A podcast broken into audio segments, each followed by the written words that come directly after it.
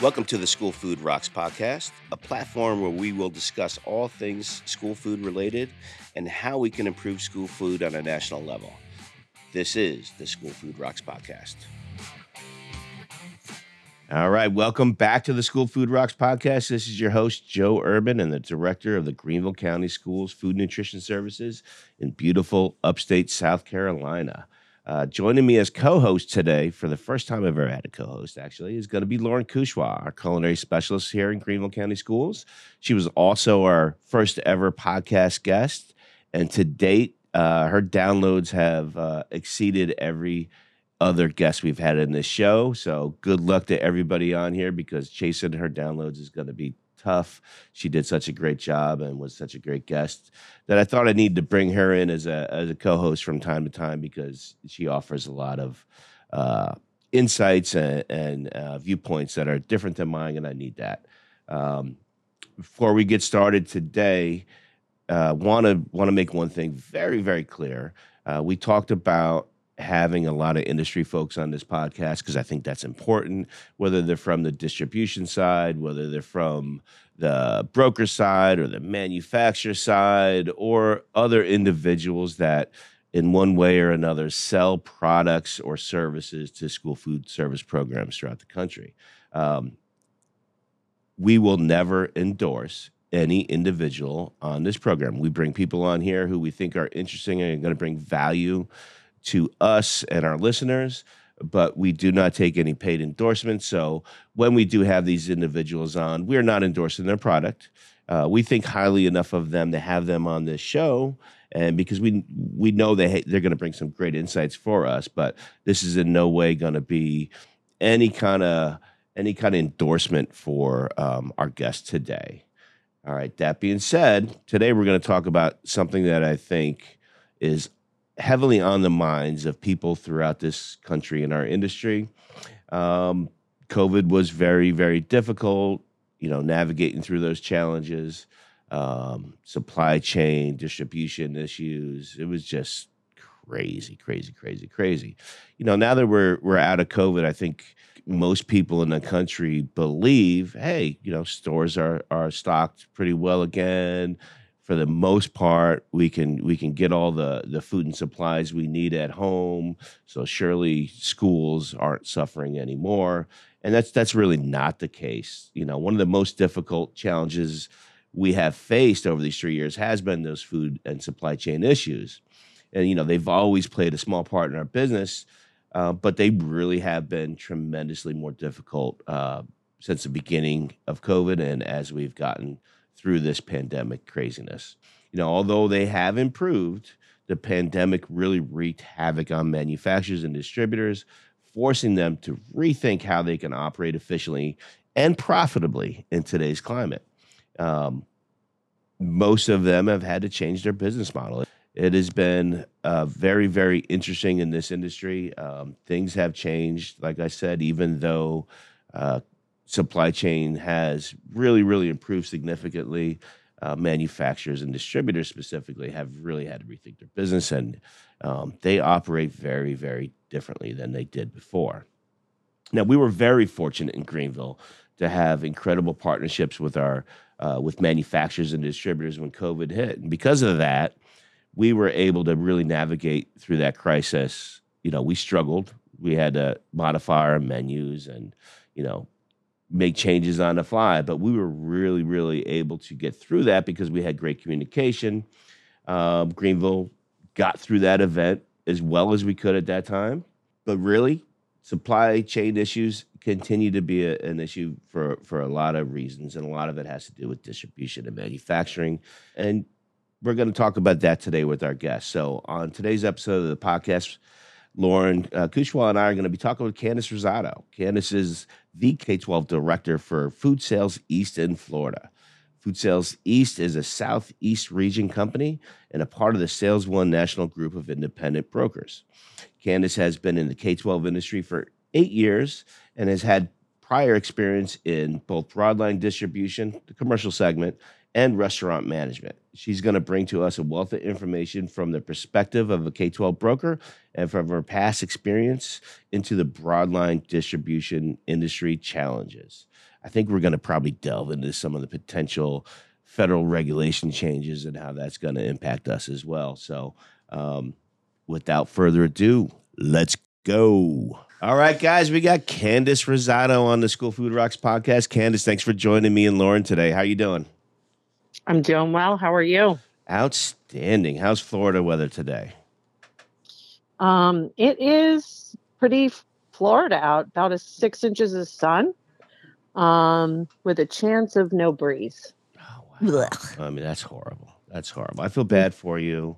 But so, you know, somebody's got to take care of our people down there. So good for you for taking a bullet for everybody.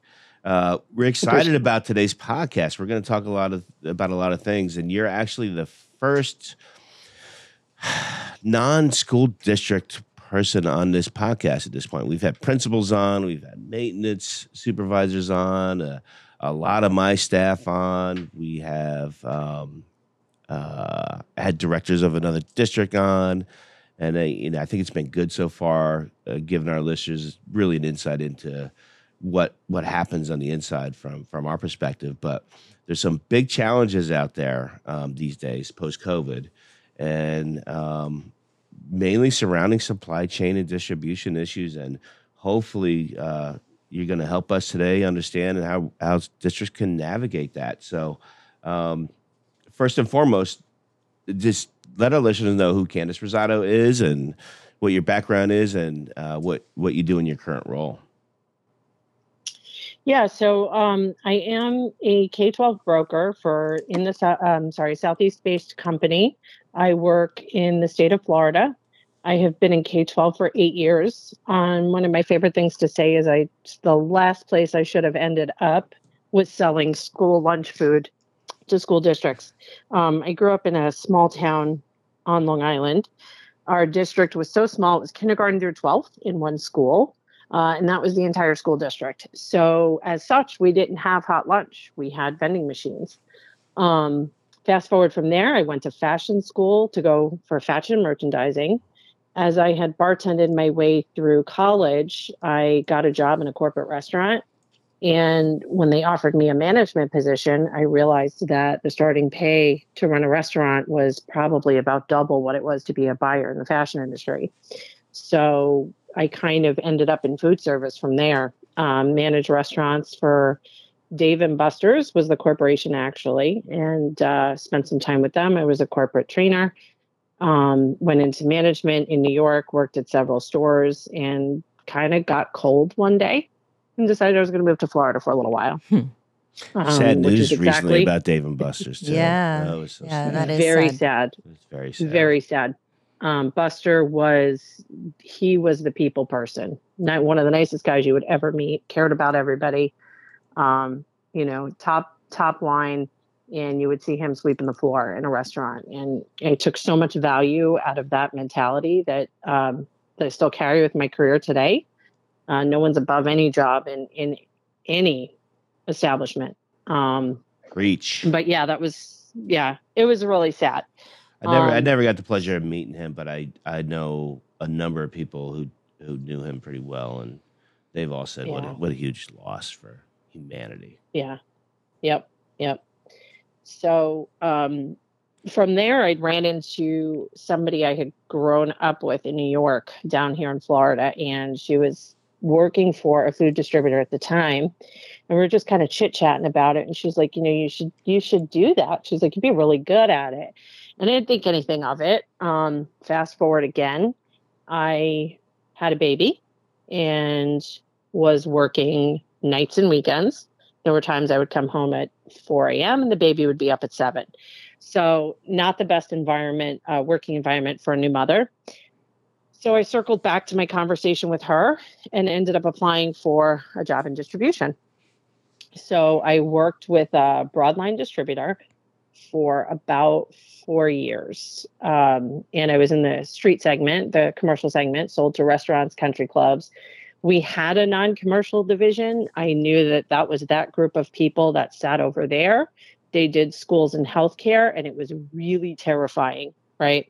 They deal with government regulations and bids, and they're always busy. And you know, it was just That's great. You're non-com, you stay over there. I want nothing to do with that. Very intimidating segment. So when I did end up in K-12 as a broker, it was entirely by default because it was really the only position that was available. And one thing that really stands out was that my mentor, the person who hired me, did have me call several people on his team in several states because he really wanted to make sure that I would like the job and be good for the job as much as he wanted me. And everybody said the same thing that stood out. And they said, it is the best kept secret in the food service business is K-12. And it is 110% accurate. I'm often heard saying that I fell into K-12 by default and I would never go back. I also say that I never say never, but as it goes, I have no desire to go back to the other segment. I absolutely love what we do. I love being a part of what you guys do every day. It's such purpose. It's such meaning. And we truly have the best customers in food service, I believe. Hey, Candace, can I ask you a question? Yes, ma'am. You're talking about somebody who, wanted you to come to this side. Was that when you went to work for Acosta? It sure was. Okay, so here's a little blurb into this. That was at the exact same time that that same gentleman who approached you, who if we can mention or not, but I'm very fond of him. He was actually somebody who knew me as a child and worked with my dad. And then I came to find out later, I was like, oh my gosh, he saw me as a baby. So here we are in K-12, and this was, 8 years ago or so, and my husband was looking to make a switch, and we were in conversations with Acosta of him coming on board for the team, and he lost the job to you. I don't know if you ever knew that that happened. I did not. I knew that you'd known Ken, and he knew your dad, and the second part of that, I had no idea. So Ken is just an amazing person. And it was one of those things that I remember when Kyle didn't get the job, I was like, whoever he brings on better be pretty freaking cool. Dude, change my diapers. I mean, Ken, what are you thinking here? This is my husband. And then it was Candace. And I was like, all right, she's pretty cool. All right, I guess she can help. But you know what? If you would have got that job, the chances of you being here today, Lauren, would... there's so many things. Candace is amazing, first off, and totally way more meant for that role and that you had and that you now have. But I remember that at the time. And you know what, Candace, I actually forgot about it because we've truly become friends in the past 8 years. And at first I was like, all right, who's this woman coming in? Stole my man's job. Right? You were lucky I didn't shank you when you walked through the door. And then I was like, all right, she's kind of cool. Oh, all right, we maybe we could hang. Oh, hey, let's plan a New York City trip together. All right, that sounds good. Well, one thing I learned about Candace, you've known her a lot longer than I, but if you're ever thinking about shanking her, oh no, you better come correct because she strikes first.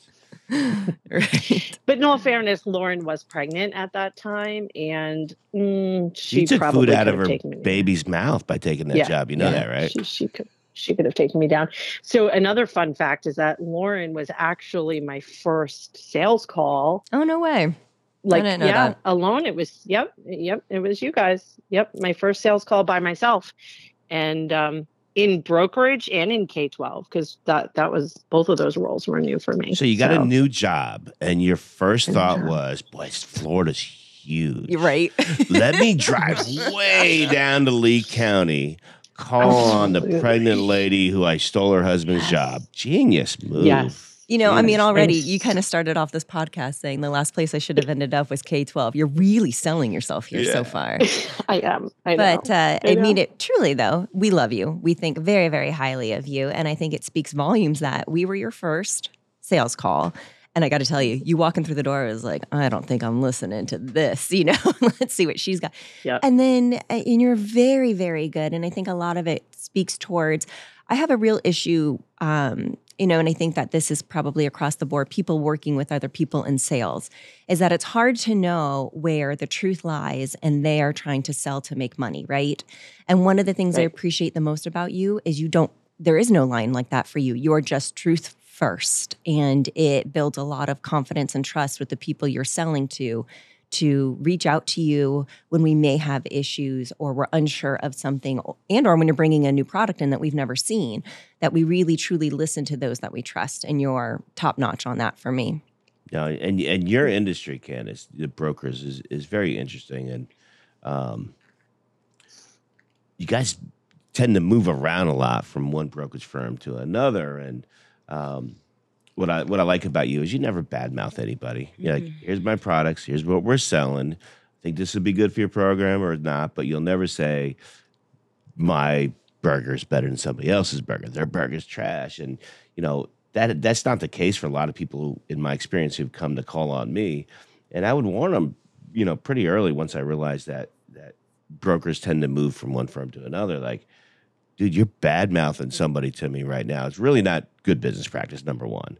I mean, sell your product. Tell me why your product is good, but not why somebody else's is crap. But don't forget, there's probably a 30% chance that one day you're going to be working for that firm. Then you're going to have to come back here and try to tell me why that burger's good now. So for all our brokers out there, don't do that. Just sell your stuff. Don't knock somebody else. And you don't even have to leave your job for that to happen. You know, right. The biggest joke when we're handing out our line cards is that, you know, they say this changes before the ink dries. And it is absolutely true. It's just an ever-changing business. And I say that to a lot of people all the time. Whatever you do, do not burn a bridge, because this, and especially the K-12 industry, is so small. Mm-hmm. It's so small, and it's constantly moving around. So. All right, well, I want to get into some real stuff here. Let's. What I think one of the largest issues in facing school food programs these days seems to be on the distribution side. I mentioned earlier that, you know, when COVID hit, supply chain, food and supplies were struggling. Distributors were in all kinds of sorts of trouble trying to, you know, get whatever food they can get, but then, you know, they were. Between gas prices, fuel prices, and labor shortages, they were just struck. They didn't know how to pivot from that. And there's been a lot of changes in broadline distributors since COVID. They had to rethink how they do business to remain profitable. But I know Florida, it's a big, big, big issue. But throughout the country, distribution seems to really, really be, I think, the number one issue facing school programs right now. So. What can you tell us from your experience about what's happening in Florida and what that looks like nationally with broadline distributors? Yeah, so like you said, when COVID hit, everything kind of, the brakes went on and things kind of went crazy. Throughout the pandemic, when we were on lockdown, the only place that distributors were selling and moving product were schools and healthcare. And then as the world started to reopen, that quickly shifted. And schools, I don't want to say ended up on the back burner, but they did. Quite frankly, they're just not the most profitable piece of business. And when you're dealing with these issues and challenges, it ends up on the back burner. At the end of the day, nobody is in business to lose money. Nobody anywhere. Well, if you're a chicken producer and there's a limited amount of birds out there, you're not going to sell them all to schools at a price that's, you know, a half or a third what you could charge the market, right? It makes sense. Right. And especially when you're trying to recoup losses from, you know, the previous year. So our biggest challenge here in the state of Florida was last fall of 2021. What was probably at least one of, if not the biggest school distributor started to exit the market wherever they could. So 90-day clauses in bids became, sorry, we're not servicing you as of 90 days. Negotiations happened, that got extended. But at the end of the day, there was this really large piece of business. And I know that this happens in a lot of markets. It happened in other markets too, but the size of business that it was here was tremendous. And it was so much that not one other distributor could pick it all up immediately. And it was a big scramble. And, you know, we're in a market here that we pretty much have what's now three major school distributors. At the time, it pretty much was the top two. Mm-hmm. And it kind of went down to one and a half. So scrambling, everybody's trying to help. You know, partnerships were changing. And the biggest key there was that it really needed to be a partnership. While the changes were happening for the school districts, you know, the distributors, they needed to make money too. They couldn't lose money on this business. And probably for the first time in I don't know how long, there was no pricing that could keep up with the market. Price changes were happening daily or weekly, you know, and the one-year bid contract just could not even possibly be honored. You know, and then enter in the USDA, and there were challenges there too. There were challenges with commodities. It really just became a big cluster. And you know, so, Candace, what you're talking about, I believe, because we should have mentioned this right from the beginning. We talked about how you and I know each other, but, you know, when I worked in Lee County, which is the Fort Myers area of Florida, just to give, you know, reference for those who are listening, we're talking right now very specific to what happened in Florida. And, but I don't think that they were alone in this. No, but I think they were the, they were the most egregious. Well, and if you think about Florida, the way that it is literally just, you know, shaped the state, right? So you mentioned that we had really two, and I say we because I worked there, we had two main distributors for the longest time. And it was kind of like one took the East Coast, one took the West Coast, and then the Panhandle and Northern Florida don't even count, right? Everybody doesn't even count that as part of Florida sometimes. And just to also give some like reference for what that was like, as a county where this is hitting, there's also large co-ops within Florida because Florida is a huge state with a high population, but there's also chunks of very tiny counties. And those counties may only have, like you were talking about your school district that you went to, where they may have one school in their whole county, or they may have three to encompass an elementary, middle, and high school. Whereas if you give perspective, I'm going to speak to Lee County because that's the one I know the best. We have 14 middle schools, 16 high schools, 46 elementary schools in one county. The ability to buy product in for a county like Lee, where we have 82,000, 98,000, I think now at this point, 98,000 students versus looking at one of the smaller counties who may have 1,400 in their entire county. It becomes really difficult for those small counties to purchase goods at a reasonable price. So these co-ops exist. Now, one of the things that you mentioned is one of those distributors was slowly backing out, not slowly even. I mean, 90 days is nothing. When we put in forecasting, you know, 3 months to 6 months out, 90 days is nothing for anybody to gear up and be ready to feed their students. So that's 90 days as we're exiting COVID, this happened. On top of it. And the 90th day being the first day of school. I mean, that puts districts, for some of them, put districts in a very, very difficult position. And those students have to get fed. So, I mean, you know, go on with what you were saying, but just from some perspective, that's incredibly frightening, knowing you have to feed your students. Yes, and it was like you said, it was not a standalone instance in Florida, but it was a really large instance. I don't know that happened to this size anywhere else in the country.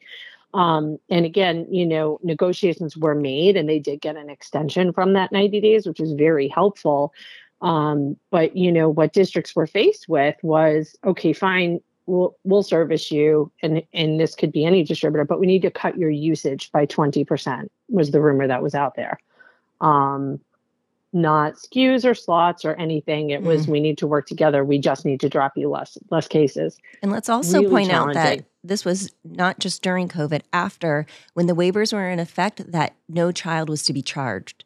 So you're going to tell us you're giving us less food, guarantee less food to us when we're feeding more students. I know people that were, and these were generally smaller, you know, 20 schools or less districts, for months who were purchasing all their goods from Sam's and Costco. And I couldn't even fathom that. No. Yeah.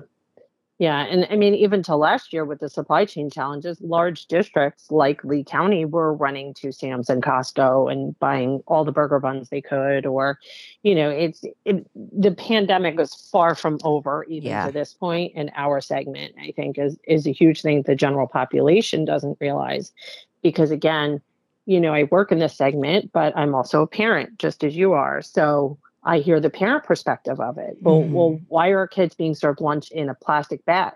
Well, you don't realize how hard it was for 8 months to get trays or containers or plates or basically anything that came off a shipping container right. from China. You know, so that was just ongoing and something that districts had struggled to keep up with too, was getting the parents to understand.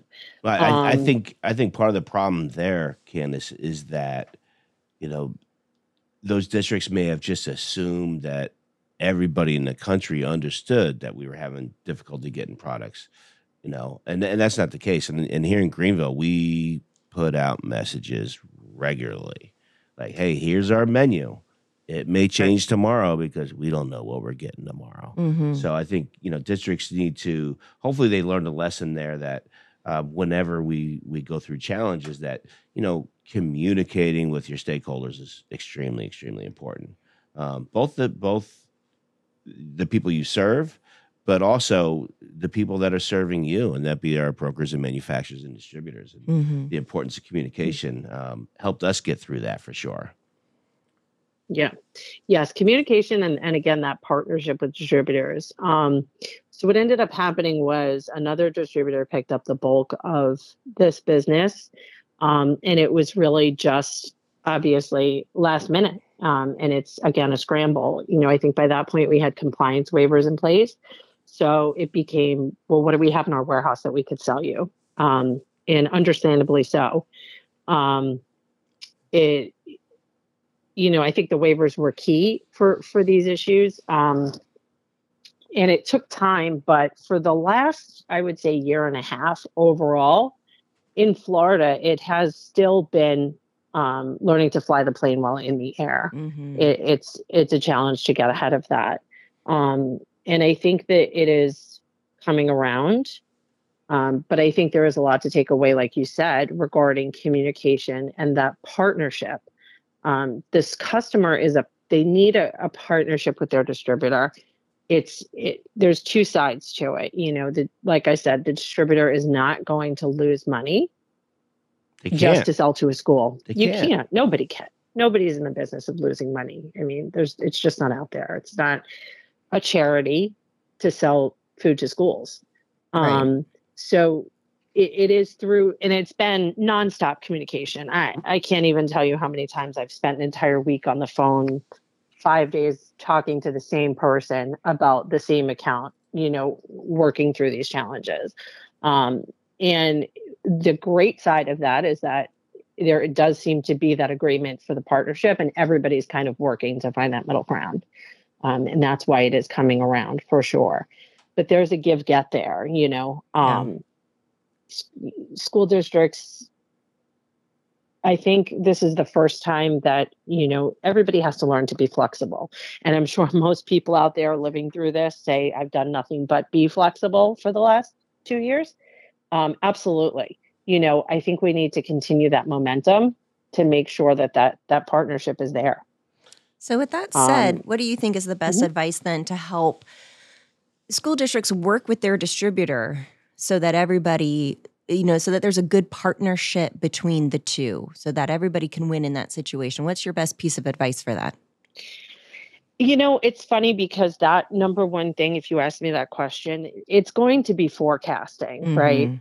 And it was before the pandemic. And, you know, I think we would all be walking around with blinders thinking that everyone does a good job with forecasting. It's just not the case. And it's not always easy, right? You right. don't know how many students are going to eat lunch any day.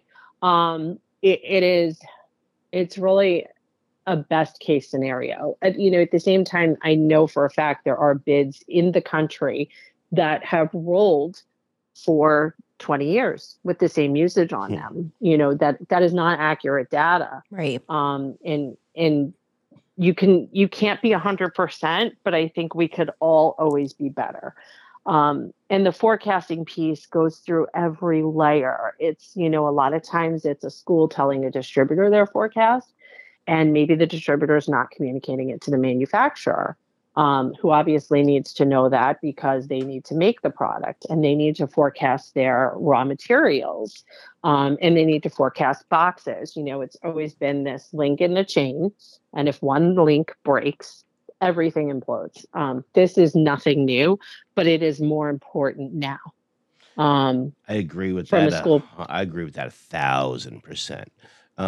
Much so that we've always done a really good job communicating because of our size. Oftentimes we get to communicate directly with the manufacturer instead of the broker, but we've always done a really good job making sure that the broker, the manufacturer, and our distributor all know what we plan to serve, you know, and we forecasted our numbers change annually.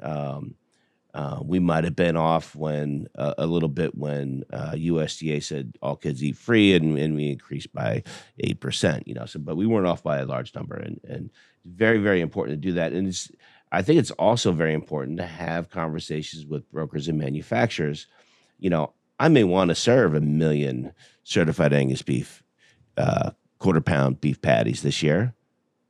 Can you produce those? So I can give you usage all you want, but if you can't produce it, those numbers mean nothing. So when we make those plans with our manufacturers and distributors, we make sure first and foremost that can you commit to this? You know, barring any unpredictable things in the marketplace, you know, avian flu and there's no chickens left or turkeys left, but barring any of that, if I tell you I'm going to buy this much, can you actually do it? And if the answer is no, but I could do this, then say, okay, now we got to go back to the drawing board and try to fill that gap. I think, and I don't know, I know some districts do a better job than others with this, but I can't express deeply enough how important it is to be a good partner with a manufacturer, with the broker and the distributor. Knowing first and foremost that there used to be a thought in school food service like, we're going to get the cheapest stuff possible, and they're going to hold that price for 3 years or a year, whatever it may be. And especially in this market we're in right now and we've gone through, that's not possible. So I understand that if I expect my distributor to give me what I want and on time and, you know, within the conditions of our solicitations, there's got to be something for him too. It's got to be win-win. It's not good for me if they break even or lose money. Not going to happen. And I think that's why a lot of distributors, even the one I currently use, you know, may not go after certain business. You know, it's just not, it doesn't make financial sense for them. I mean, they're not a government funded distribution business. They are a private or publicly held company that has a responsibility to make profits that, you know, are then reinvested back into their business, back into their employees, back in their facilities. So we know that's important. And I don't ever expect a distributor to sell me something that I know is going to be a loss for them. It doesn't make sense. But, you know, I think an important piece of what you're saying, too, really, and some people really don't understand this part or don't understand its importance. But, Candace, the role that you're in, I think you would understand so much of what we do here is good communication. Good relationships, good communication, so you can reach out to these people. You know, I'm very, very fortunate. I feel I work in the best, and I'm not just saying this because Joe is here, because I actually think my job is to not inflate his head as much as possible, but I work in the best school nutrition program in the country. And I have the privilege of working in other places and knowing the struggles and knowing that we're all with the same mission at hand. We're not all in the same boat. And there's so many different pieces that can play into somebody's ability to do or not do certain things with their program that they want to do. But one of the things that I think we can all do is build those relationships with those that are going to be helpful and of service to help us serve our kids, right? And so many people don't think it's important. And I was still in Lee County as director in March when COVID hit. So I was there for the first 3 months of serving from the curb, serving from the buses and the craziness. But I also came here in Greenville at the height of COVID. And getting to see Joe and our team here in action, the most action part piece was speaking with our distributor, our brokers, our vendors, our own staff, and making it all come full circle. So a lot of people out in K-12, I think, you know, you get comfortable with your broker. We see you guys frequently. We don't necessarily always see the manufacturer, and we very rarely get to see the distributor. But all three of those people play such a role in getting food to our kitchens to feed our children. It seems kind of crazy to think that somebody's not going to know who those people are for them. And it's pretty common out there that they don't know the manufacturer or the distributors, right? We rely on the brokers to kind of be the glue for us there in that. But when it came to COVID and things were so crazy, the other piece is people also have the same mentality. And it's not just in our business. I think it's just human nature. I'm their only customer, right? I'm the most important. No, you're not. There's thousands of other school districts out there who need the same things we need. So the communication piece, the forecasting piece really plays a role in helping us all be successful.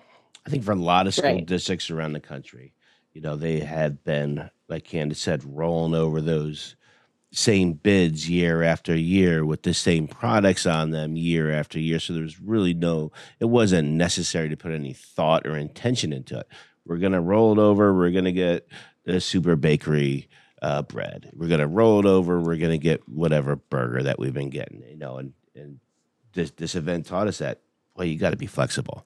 So we communicate with our distributors multiple times per week. And they've done a really, really good job this year for us because, you know, we did the work up front. We said, this is what we want to do. This is how much we're going to buy. What's a problem?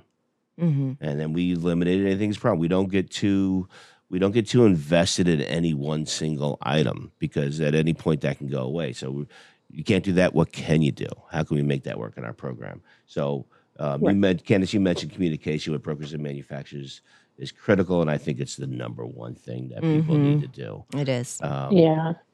And have a, you know, the second part of that is forecasting, and it's have a backup plan. It's always been said, you know, I've been through recalls, I've been through product shortages, I've been through this pandemic, forecast and have a backup plan. And, you know, if you are a district that has just rolled your bid, same line, same usage, same everything year after year, maybe you're new, right? That's one thing that we're seeing in this business is tons of turnover, at least here. Directors and things like that. And throughout the country, for sure. If you don't know that there's no shame in saying, okay, this bid has been rolled over for 100 years. I don't know if this is accurate chicken nugget usage. You know, another piece of the communication that is really key that we're doing here in Florida or finding here in Florida is call your neighbor, call another district, get to know other directors. You know, I've really only worked in the Southeast in my career here. But I have heard stories of, you know, school districts kind of being competitive with one another, which it's just ridiculous. It's kind of crazy, right? When you think about it, it's not like a kid is going to hate your food, so they're going to go to a different school next door, right? Not an option. They're going to hate your food because you don't cook good food. I want to get that out there. Yeah, the only competition is really the food that can come from home or the food that can be delivered from the outside, not another county that can steal your customer. No, it's not. It's not.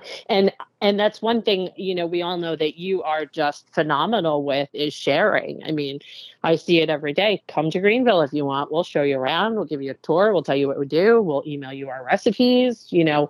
And that's kind of what it's taking to get through this, especially with the distribution piece, is all the districts that pull out of one distributor really need to maybe not be on the same page, right? Because students are so diverse, especially here in Florida.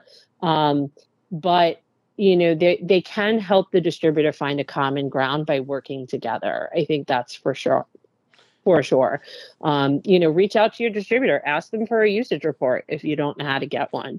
They're going to be able to tell you exactly what your district purchased last year and the year before. Yes. The year before. Yeah, that's a start, you know, and someone else can help you get it written into the bid. You know, take it step by step. Everybody in this segment should be really willing to share. So one of the things I think helped us in Greenville for the past 3 years. And, you know, we were doing this before, but I think it was extremely beneficial once COVID hit. And then as we got through it and then distribution got worse, was that we don't rely on K-12 specific products like a lot of districts do. And I know they do it for a variety of reasons, because first and foremost, the regulations from USDA can be difficult to navigate. And if you don't have staff or technology to help understand and understand your menu and develop good nutritional analysis to make sure you're compliant, it's easier to rely on things that are, hey, this is 2 and 2. This has so many calories, so many milligrams of sodium. Everything, this item right here will work within whatever menu mix you use, you know. So I know a lot of districts do that for a variety of reasons. We don't. Primarily the K-12 specific items we use in Greenville are at breakfast. I mean, that's the largest percentage of them. We do use some in our lunch menus, but especially during lunch, the vast majority or the majority of those are normal street type items. You know, the burgers we buy aren't made for K-12. As a matter of fact, nobody else in the country buys them.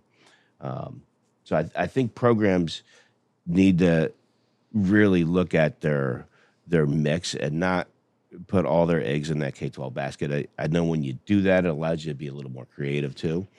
And that definitely helped us, because when there was critical shortages on K-12 products in the beginning, a lot of manufacturers just stopped making stuff. And then, you know, when it opened back up a little bit, the ones that were making stuff couldn't supply the whole country. So we were able to, you know, get what K-12 products were out there that we could use, but also integrate a lot of street items that might be sold to restaurants. And that's kind of our base here. In Greenville, that's what we've always done, and it was really beneficial for us. You know, and I've seen it in action where we're working with our brokers, and you know, Joe or Brian will request, like, "Hey, this is what we're looking for. What do you have?" And they'll just send us their K-12, you know, catalog, and it's like, okay, no, what do you have? We're looking to be innovative, creative. I'm not looking to compete with the county next to me for the same product all the time. You know, Joe had mentioned earlier about us communicating out how much we think, you know, we're going to need. Are you able to produce it? Yes or no? The other piece of that is the next county next door who's giving, you know, similar numbers or something along those lines. And everybody's trying to make money, and everybody's trying to be, you know, as accommodating as they can. If the manufacturers or the brokers aren't honest with us about somebody's ability to do something, well, then everybody's going to end up losing. And now you've just pissed off two counties instead of being honest with one about what you could do. And when we work with our brokers to say, like, hey, outside of that, let's get creative. What can we do? I have found that sometimes it's kind of challenging for our vendors, our brokers, to come back to us with good information, because they've also been working with so many counties who are just, I want to know it's going to have this amount of sodium in it no matter what. I'm not looking at my whole week's worth of menu. I'm looking at this specific item. All of my items have to average out to this one number, and it's just not the case. We're looking at weekly averages to be in compliance always. And so I think we do a really good job of that, of going, okay, well, here's something, and it might be a little bit high in sodium here, and we're making up for it on the next day where we have, you know, a lot of fresh vegetables, fruits, low sodium items out there, that by the end of our weekly average, we're always in compliance. But working with our brokers to help us get creative is honestly, I think, a challenge out there. And so, Candace, my question to you is, you know, do you get a lot of that from other counties? And if you do, is it a challenge? I do not get a lot of that from other counties, and I can tell you where the majority of that comes from when it does come up is it comes from distribution, because distribution is trying to make the most of the slots that they have. Mm-hmm. So it's a distributor, either a customer finding that a distributor has a product, or a distributor not bringing in a product that we're looking at an alternative that's already in stock. It's things like that. But I think that most districts could benefit from finding more of those items. And a good way to do that is, you know, ask your distributor when are their food shows, right? They all do distributor shows just like we do state shows. They never invite K-12. I mean, they invite us here. Our distributor does because they understand. But they don't because... Some do in Florida. Yeah. Some do in Florida. Yeah. And, I have a piece of advice for directors, and I want to know from you, Candace, if you agree with this. So when you worked in distribution, you were on the street side, and you're like, man, I'm scared of that other side. And those guys worked on the other side of the building or across the hall or wherever it was. They did their thing for their customers. You did your thing for your customers. So what I did with my distributor is say, hey, give me the street guy. Let's talk to the street guy. Yeah. Let's talk to the street guy. And we don't have to do that anymore because now it's, you know, our K-12 guy and the street guy, they all talk together. But, you know, said, let's just talk to him. What does he got? Because he's gonna know some things that you don't know that, one, are probably already slotted. You know, fortunately for us, our size is very large here in Greenville. We buy a lot of product, but sometimes that hurts us as well because if we want to make a major move, I mean, we pull a ton of product. So... you know, sometimes we're limited to whatever they can get in its slot. But so would you agree with me, Candace, that a good tactic for directors across the country would be getting their K-12 lead in the distribution side to bring in the street side guy in a conversation and say, let's figure out some options? Yes, absolutely. And that was going to be my next point is that I am fortunate enough to work for a company that has a very large presence on the street side, right? So if something comes up and I don't know, I just go to the street guy or, you know, we have corporate chef. I could ask corporate chef. I mean, there's a lot of different things. And there are brokers out there that are just really K-12 specific. So it's probably more conversational for them to find what they have, you know, what they need. But I have always, you know, I think pre-COVID, it was, hey, chef, what's going on? What's a trend in the street segment? What's trending right now? How can I make it K-12 compliant? How can I bring this into my segment to get the kids engaged?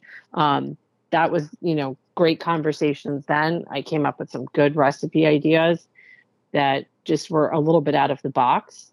And now it's kind of like, hey, give me your stocking sheet. What are you stocking on the street side that I don't have access to? I need to see it. And just kind of picking through those items. It definitely goes more to the manufacturer, I would say, at that point, because the information that a school generally would be looking for, what's the sodium, what's the fat, what's the, a K-12 broker is probably not going to know off the top of their head. The street broker is probably not going to know that off the top of their head either.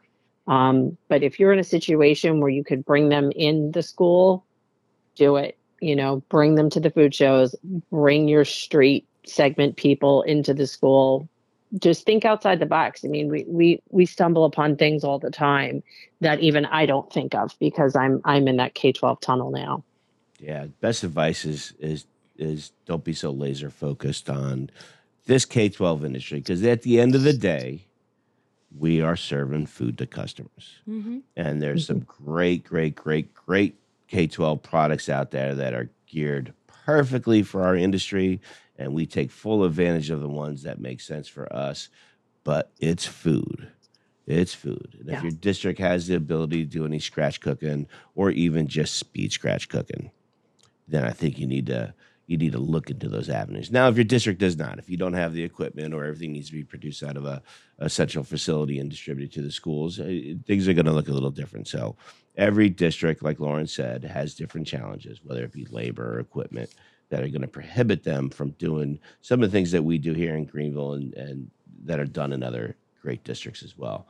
But we all believe that no matter where we are and what our challenges are, that ultimately it's our responsibility to put the best possible food on the plates of our children. We all share a mutual friend named Savalenza, and he's up in West New York, and he loves saying it. He said, man, it's our job to serve food that's delicious and healthy. It's our responsibility. And he started a hashtag FDH a while ago, and I love it. Shout out to Sal. You're the man. FDH all day, baby.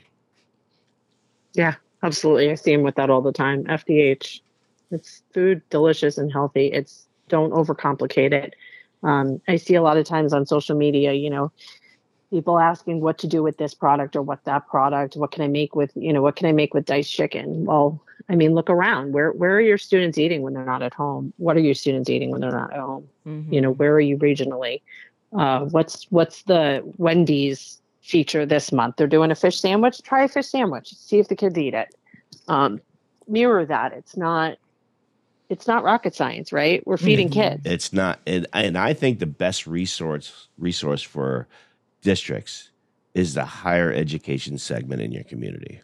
You know, when I first took over this position a number of years ago, I visited 4 or 5 university campus dining halls.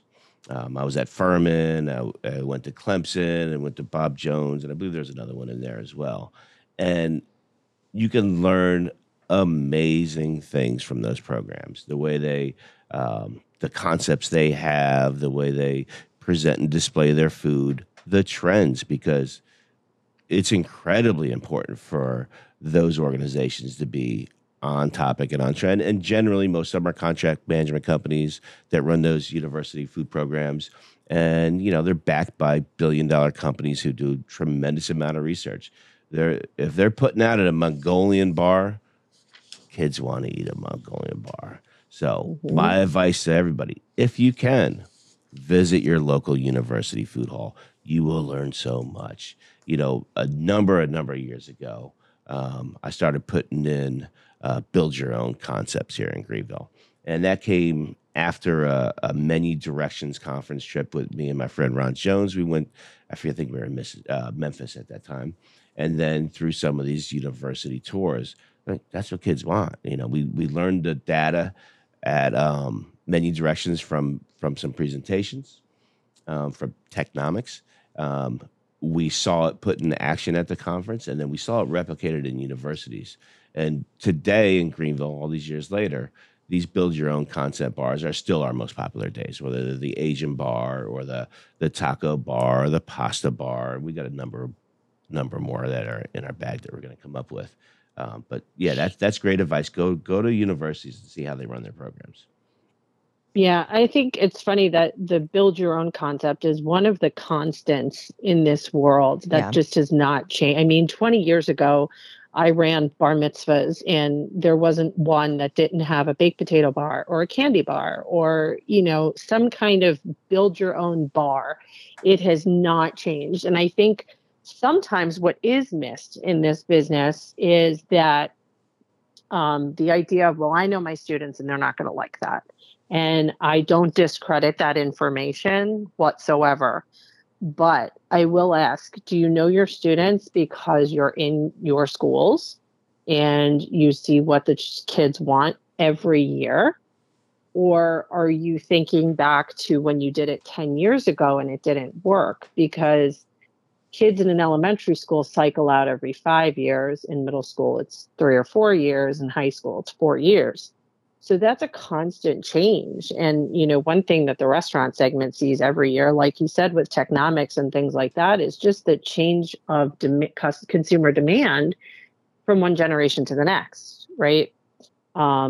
So little things like the build your own bars, that's just a constant. And it may be poke bowls this year, and it may have been baked potatoes 10 years ago, but they just love that idea. It just doesn't go anywhere. Mm-hmm. Now, they can come to one of our middle school and high schools on certain bar days, and 20 kids could be lined up next to each other, all have a different lunch off the same bar. Yep. And we're talking just utilizing a couple different proteins, vegetables, and grains. So they're a great way to increase the number of possibilities a kid can have at lunch.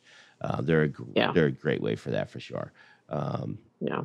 And they don't have to be so labor intensive either. You know, I've seen just pre-cupped items. You don't have staff to sit and scoop it out. You know, pre-cup choices, little things like that. There's so many ways to get creative and make it work for your program, I think. And anybody who's in a good area with good brokers and good manufacturer reps, they should be able to help them do that. Well, and like you said earlier, we all need to communicate with each other and help each other.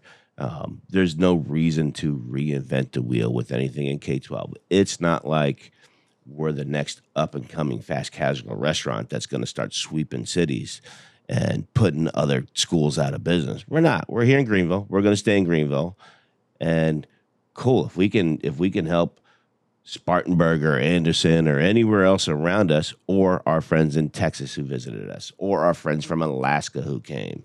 You know, we have people coming from all over. Lauren's going to find out after this podcast. We got people coming from Illinois here in a few weeks.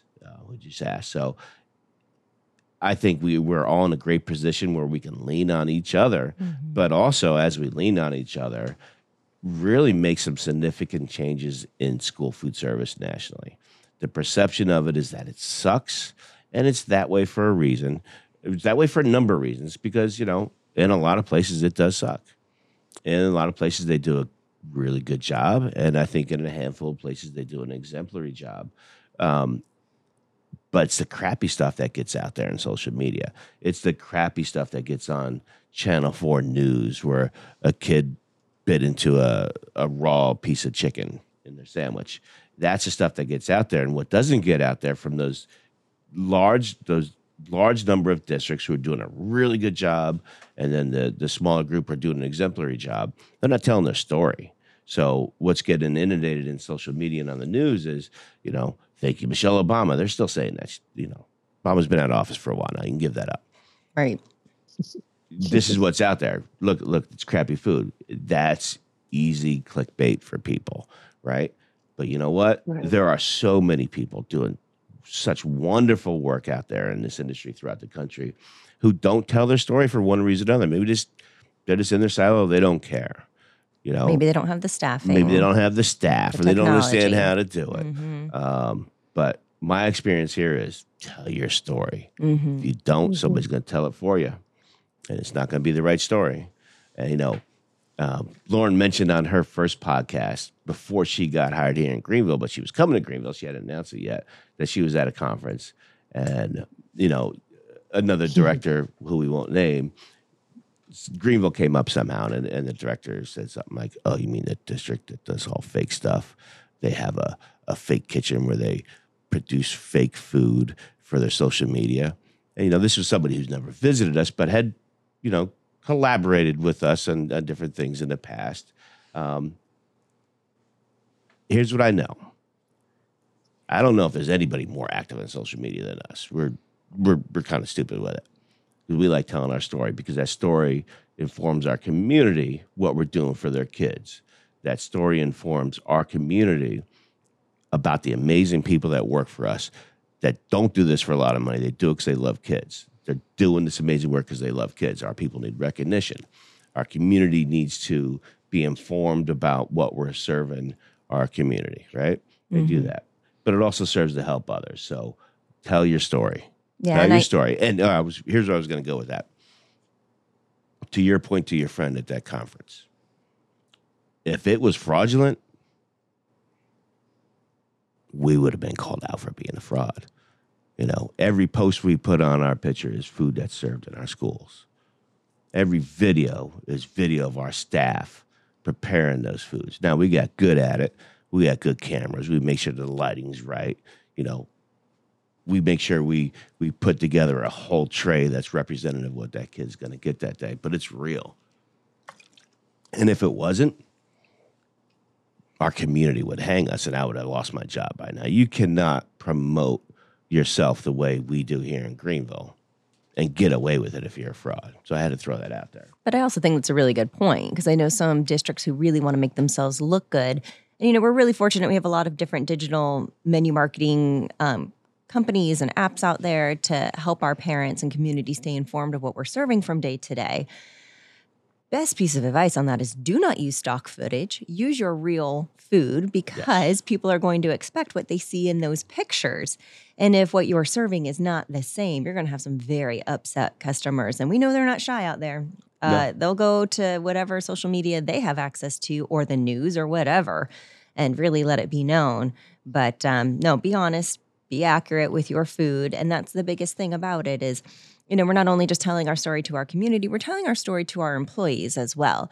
And part of that story is how much we appreciate them and what they do, and that we wouldn't be able to do this without them. And I think it builds a great sense of morale around here. I think it also lets our people know we're very proud of them and we want to showcase them. And there's no reason why we shouldn't. They do amazing, amazing work. I don't know how we got onto this from what we were talking about with customization of menus, but it all comes around to what does your customer want, and therefore how do you share with them what they can get with us? And I think that that's an important piece of what social media can also do for our students. Indeed, and it also is a great vehicle to connect with others in this industry, and that's how I met most of the people. Either through conferences, and you know, most of that I met that I'm still friends with today would approach me from social media. So this is not our social media marketing podcast. We're talking about distribution challenges, but we had to get back there. But at the end of the day, we have to make sure that we're able to put some FDH on our plates. Okay? And you know, and I think that's an important piece, right? So it's not just that it is nutritious, right? It's got to be delicious. And, I'm a poet and I don't know it, but it really does, because I've always preached, I don't care how nutritious that menu is, that plate is, if the kid's not going to eat it, it's a waste. It's not nutritious. So making sure that it is appealing and delicious to our customer is of such high importance. We rely on so much collaboration to find those foods for our students. You know, and I think it's also our responsibility to keep pushing the limits of what our kids think they will eat, you know? So we have to keep putting stuff out there. You know, we have to keep, you know, trying to increase the amounts of fruits and vegetables and whole grains they eat for sure, and trying to expose them to new entrees. But we can't go all in with stuff that kids don't want with the hope that 6 years later they're going to become accustomed to it. Right. You know, it's our responsibility that it's hard here in Greenville because we have so many students, so many schools, but it's our responsibility to make sure that we're menuing things that, you know, hopefully any kid who intends to buy lunch that day, there's going to be an option for him or her. Mm-hmm. You know, and it's impossible to please everybody. But I do believe we have developed menus that capture 98% of the wants. Mm-hmm. So, Candace, anything more? Let's go back to distribution. Is there anything more out there that we need to be concerned of? What's on the horizon? What could we expect? Is the worst of it over? We never ask that question. We never say how much worse can it get, because then it just kind of has a way to show us. I think it's getting better. I think we're seeing a rise of different GPOs and contract management companies coming in as kind of being that go-to to help the distributor. You see more of that in Florida at this point now with all the challenges you had there? We're seeing the push. We are seeing the push. We are seeing GPOs. I don't think we're seeing full contract management companies coming in and taking over entire programs, but we are seeing more of the, you know, hey, jump onto this GPO, you know, this contract, and it kind of helps the distributor limit the amount of SKUs that they're having to stock. And it kind of, it brings everybody in two separate lanes together in the middle. So, you know, that push is out there. Bids are time consuming. They take a lot of work. And in a world where everybody seems to be short staffed, it takes one thing off of the plate. So that's kind of changing there. They have, you know, contract management companies have their place. They do. They're not great for everyone, but they have their outlet. So I'm going to tell you a story about my first experience with hearing about K-12 contract management companies. I never had any experience with them in my prior career, but you know, I did have friends who worked in the higher education segments with contract management companies.